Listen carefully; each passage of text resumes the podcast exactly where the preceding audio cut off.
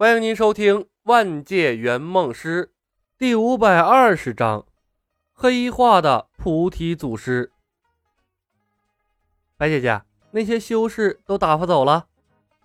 李牧笑着迎向了白素贞。走了。白素贞道：“汉文被县太爷留下吃酒，媚娘和彩音主动留下护卫汉文的安全，我左右无事，便提前赶回来了。”小白，你是没看到那些人走的时候脸色有多难看？小青嬉笑道：“上赶着来除妖，结果妖没除到，连钱都丢了，真真的偷鸡不成蚀把米。”青姑娘，咱们这是正儿八经的投资，等我们有了收益，他们是有分红的，怎么从你口中说出来，跟我们骗钱似的？李牧笑道。以后这样的话尽量少说，免得被人听到误会了。我们争取来好名声可不容易。好了，我知道了，这不都是自己人吗？小青没好气的白了李牧一眼。现在小心谨慎了，刚才不知道多嚣张呢。哈哈，刚才我那是依李夫人。李牧笑道：“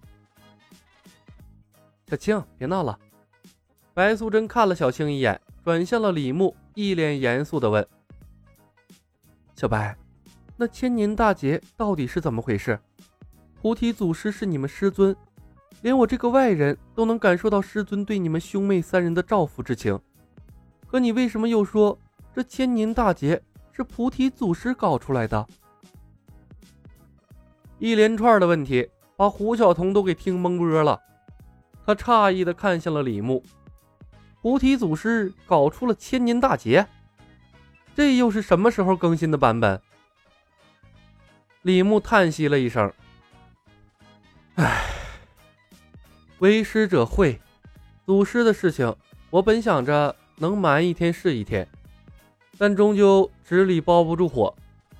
既然白姐姐发现了端倪，我便索性都向你们坦白了吧。”白素贞道：“且说。”我师尊菩提祖师乃是圣人，精通儒释道三家功法，又曾化身千万，在三千世界游历，最终开发出了独属于他的神通——量子神通。李牧示意白素贞和小青坐在椅子上，亲手给他们倒上了茶。胡晓彤目瞪口呆：“妖兽了！菩提祖师又成物理学家了！”白素贞皱眉。量子神通，对，量子神通，师尊用量子力学重新定义了法术。李牧点头，二弟的言出法随、肥皂之术和我的魅惑之术，其实都不是我们的天赋神通，而是师尊传授给我们的量子神通。你师尊的量子神通这么厉害？小青回忆了一番李牧两人的神通法术，不由得瞪大了眼睛。满脸的不可思议。对，无声无息，不用自身灵力，也不用调动天地灵气，即便我们以普通人之躯，同样可以施展。李牧点点头。二弟的减肥道神通涉及到了量子纠缠理论，只要是被他锁定的目标，无论身在何处，都无法躲避。而言出法随则涉及到了线性分解。获得未来事物的无限多个可能性，继而重新组合，影响到最终的结果。当结果和预测值重合，就会变成既定事实。胡晓彤一脸的问号，李海龙眼观鼻，鼻观心，墨迹李小白的理论，以免将来有人问起时，不至于出现冲突。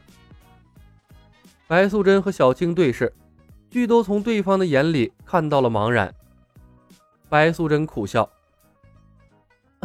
完全听不懂，太深奥了。听不懂就对了，我胡说的。李牧道：“大致原理就是这样了。其实我也不太懂。师尊把神通刻印在我们的灵魂上之后，我们便自然而然的会运用了。”小青好奇的问：“那你的那个法术呢？让人莫名其妙喜欢上你的那个，又是怎么回事？”量子神通就没有正经法术吗？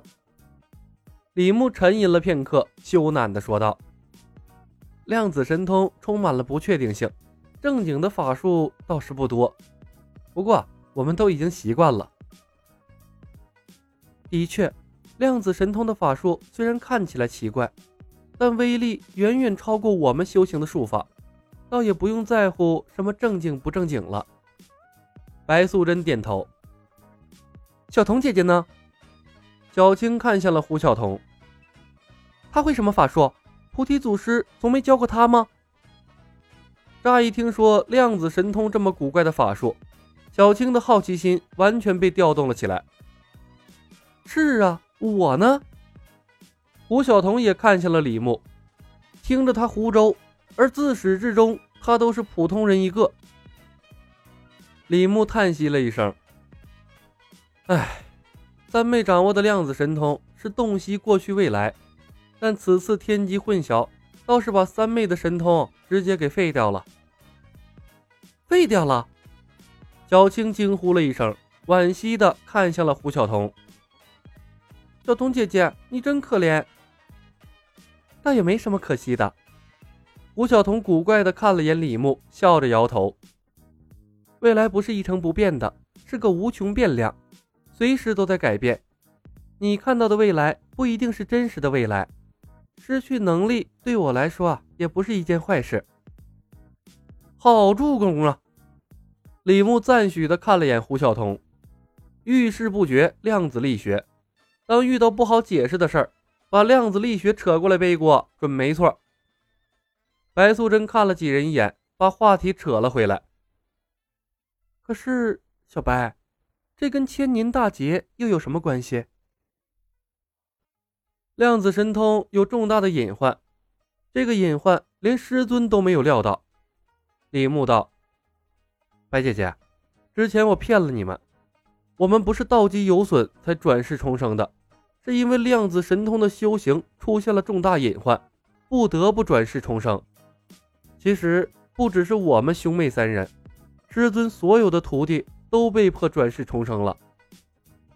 白素贞脸色一变。那你们寻找的报恩人？假的。李牧看着他，点了点头。是为了接近白姐姐所用的手段。接近我？白素贞愣住了。有缘人是真的。李牧道，在天机没有混淆之前，三妹曾看到过你们的未来。如果我们不使用些手段，我们会和你们完美的错过，再也无法修道，获得长生之术，解救师门的众多师兄弟。小白，你说清楚点我更糊涂了。白素贞道：“祖师研究量子神通的时候，引发了时空坍塌，许多邪魔趁机进入了这个世界。”李牧道：“师尊为了保护这个世界。”以一己之力镇压了邪魔数百年的时间，并把我们所有修炼了量子神通的师兄弟们全部送去了转世重生。本集已经播讲完毕，感谢您的收听。